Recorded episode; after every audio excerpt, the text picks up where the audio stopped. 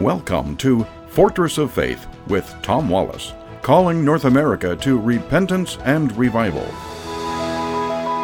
Well, we're back once again at the corner of truth and courage. Yesterday I was telling you about our church plant. We're starting a church in Hickory, North Carolina. We've been living out here in the Piedmonts, the foothills. Uh, French Piedmont means foothills, even though in North Carolina we've got the western side, We've got the mountains and an area called the foothills. And then we've got the central areas that's called the Piedmonts, which means foothills. I don't understand why they make the uh, difference because Piedmont means foothills. But anyhow, we're in the western side, just in the beautiful, uh, just at the foot of the beautiful Blue Ridge uh, Parkway, the Blue Ridge Mountains, and the Smoky Mountains. They kind of bump together in what's known as the Appalachian Mountain Range. And we're in the town of Hickory, North Carolina. We're going to be starting a church out here. Let me say this if you're in the area and you're looking for a church or want to be a part, um, to leave a legacy behind, to say, I was involved in planting Victory Baptist Church. I was there from the start. If you uh, feel led of the Lord to join with us, we start this Sunday at 10:30. We're meeting at the Quality Suites Hotel. And in the meeting room there, it's a great room actually. We got our separate entrance there uh, just from the parking lot. We hope to see you there. Our pastor from the Bellingham Baptist Church, we're a church plant out of the authority of the Bellingham Baptist Church, which has been my sending church. Pastor Josh Carter will be flying in with his family as we initiate the start of Victory Baptist Church. We invite you to come and join with us. We're trying to build our core team. This is what we call our soft start. Easter Sunday will be our official uh, start of the church, but we want to encourage you to come along if you're in the area. Now, um, I was sharing with you the authority. Who has the authority to start churches? And we were talking about the office of the apostle and the office of the missionary. We speak of missionaries. Missionaries are mentioned often in our everyday church life, but you won't find the actual word in the English Bible, missionary. Where is that? Well, actually, it's the word apostle. It comes from the Latin word mitto. Apostle is translated into Latin mitto, and from that word we get the English word missionary. We use this term apostle, we don't realize we're using it. And people think that the office of the apostle finished in the first century. Nay, my friend, let's get into this here today. Where does the authority to start a church comes from? Does it come from just a preacher who's a godly man who feels called, you know, of God? Does he have the authority in himself or in that separate calling that comes on him does that authorize him to go start a church? Some of you out there will say yes, but that's not what the Bible says. And I hope that you're going to want to follow what the Bible plan is. And to understand it, we've got to look at where did the church start? Now, most people you're going to tell tell me you can say, well, it started at Pentecost. Again, I'll say nay, my friend.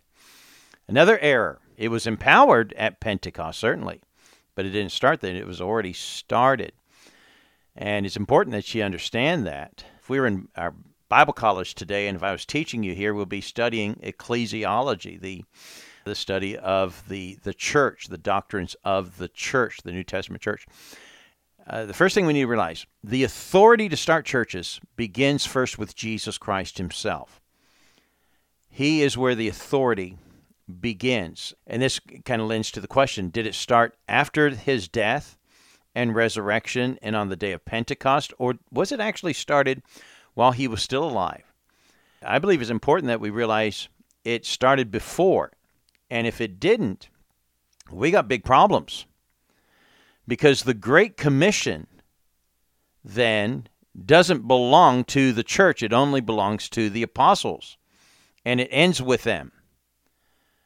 But I doubt if anyone out there would say, no, no, the Great Commission applies to us too. Well, of course it does. But the Great Commission wasn't given just to the apostles, it was given to the church that Jesus Christ had started. and it first formed itself in Jerusalem. But where did it actually begin? Well, I believe it actually began in Caesarea Philippi. Let me give you, by the way, let me give you a, a couple of hints that will help you to know that the church started before Pentecost.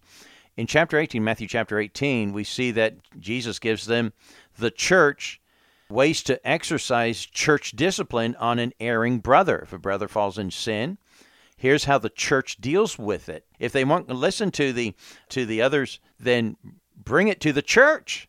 We're told that very clearly in Matthew 18, verse 17. Tell it to the church. And if they don't listen, move them out of the church. So you can't cast them out of the church if the church hasn't begun yet. Well, it's already begun. And also in Acts chapter 2, verse 41, it says those that they got saved at the day of Pentecost, they were added. Added to what? Well, verse 47 tells us the Lord added them to the church. So the church was already established. So when did it start? Well, I believe it started in Caesarea Philippi in chapter 16, Matthew chapter 16. Remember that conversation that Jesus had with them to Peter? You know, whom uh, do others say that I am? And, well, you know, they say you're this, you say you're that. And, but Peter said, Thou art the Christ, the Son of the living God. And then Jesus said in verse 17, Jesus answered, said, And then blessed art thou, Simon Barjonas, for flesh and blood hath not revealed this unto you, but my Father which is in heaven. And I say also unto you, that thou art Peter, and upon this rock I will build my church and the gates of hell shall not prevail against it. Now, he's not building it on Peter himself, but upon his statement that he gave just a verse or uh, two verses ahead that thou art the Christ, the Son of the living God. It was the statement of Peter that the Lord was building. So the authority for the church begins with Jesus Christ, that he is the Christ, the Son of the living God, that he is God in the flesh, incarnate. Without it, we have no church, we have no authority, we have nothing. So the authority starts first with Jesus, then he gives it to the church and the apostles in Matthew chapter 28, verse 18 through 20. Now, the church is already there. And now he inst- installs the authority to the apostles in verse 18. And Jesus came and spake unto them, All power is given unto me in heaven and earth. So I have now all power.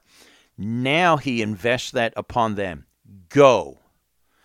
Every time we get this, you know, this um, commission, it's a commission to go and to plant churches. How do you do that? Teach all nations, baptize them, bring them into the membership, and teach them all things. Uh, teach them to observe all things whatsoever I have commanded you and disciple them. So this is the planting of a church. So the first string apostles, there were 12 of them, and one of them died. You know, Judas. He betrayed and killed himself.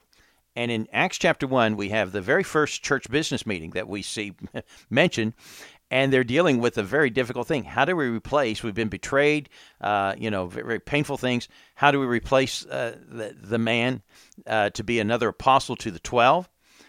God gave them instructions. Here was the instructions, verses 21 through 24. Wherefore of these men which uh, have companied with us all the time that the Lord went in and out from among us. So, in other words, someone had to be with us all the time that Jesus was with us, beginning from the baptism of John and all the way to be witnesses of his resurrection. So, they also had to see the resurrected Lord.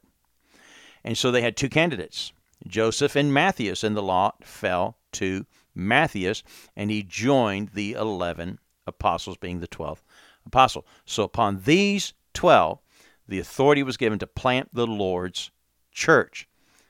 Then we move to a second string of apostles. Now, stay with me. Now, people say, well, we all know Paul was an apostle, and he saw, you know, he had a vision on the road to Emmaus, and, uh, and he saw the resurrected Lord. Yeah. But he wasn't with, he doesn't fit the description that was given in Acts chapter 1, verse 21, that he was with them in and out eh, with the Lord, beginning from the baptism of John up to the, you know, through the resurrection of Jesus Christ. There were only two that fell in that. So, how did Paul become an apostle? Well, it's the same way that Barnabas became an apostle, in the same way that other men became apostles, and I'll list their names here in a minute. And I'm I'm looking at my time, and I'm not going to have time to really break this all down very well, but we see a process here. In chapter 6 of Acts, we see the evangelist Stephen. He's out there preaching. Uh, Gentiles are getting saved. Uh, Peter gets his vision in verse 9, realizing that the gospel is also for the Gentiles. And uh, converts of Stephen in chapter 11 are preaching the word, and there's a group of believers up in Antioch, up in Syria.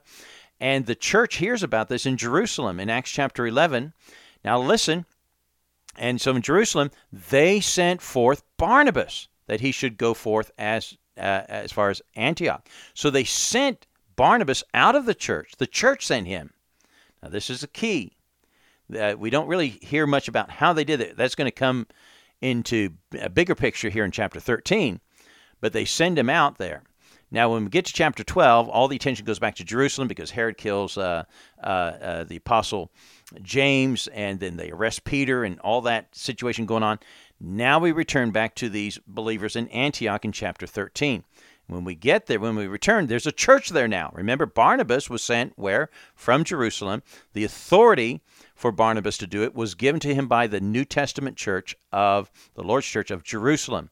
So, chapter 13, verse 1 Now there were in the church that was in Antioch certain prophets and preachers. Barnabas is listed first, so he's one of the first preachers there. Simeon, Lucius, Manaen, and Saul. Now we get to verse number two, and now we get the clear picture of how the church authorizes other church planters, other apostles. Verse 2 And as they ministered to the Lord and fasted, the Holy Ghost said, So it's something that God calls, separate me, Barnabas and Saul, for the work whereunto I have called them. There's a calling. So it comes from God, and the church is asked for them to be separated. So they fasted and prayed, verse 3, and they laid their hands on them and sent them away. Now, in chapter 14, we now see these people with the title of apostle. These weren't the original apostles. They weren't the ones who were with Jesus in and out, eh, all the way from the baptism of John through the resurrection, but we these are apostles.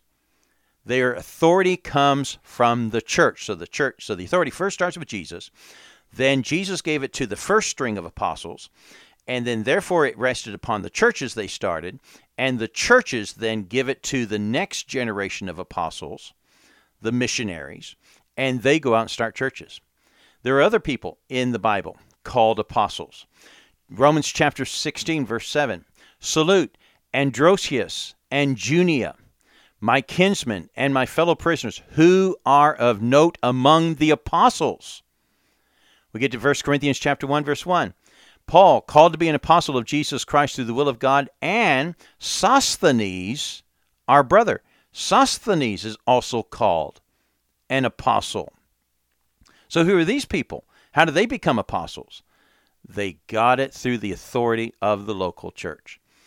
And so, Bellingham Baptist Church authorized me as an, uh, we call ourselves missionaries, but it's actually the word apostle to plant churches so that authority continues down. And it fits. Ephesians 4:11 and he gave some apostles and prophets and evangelists and some pastors and teachers for the perfecting of the saints for the work of the ministry for the edifying of the body of Christ. It's a office that's still available today, still there, not the same as the first string apostles who were given miracles and power and stuff. We certainly don't claim that. That ended in the first century. But the office of missionary, the office of the authority to start a church, started with Jesus, given to the apostles, then given to the churches, and then passed on to the other church planters. And therefore, the Lord's church continues. Join us again tomorrow at the corner of truth and courage. God bless you.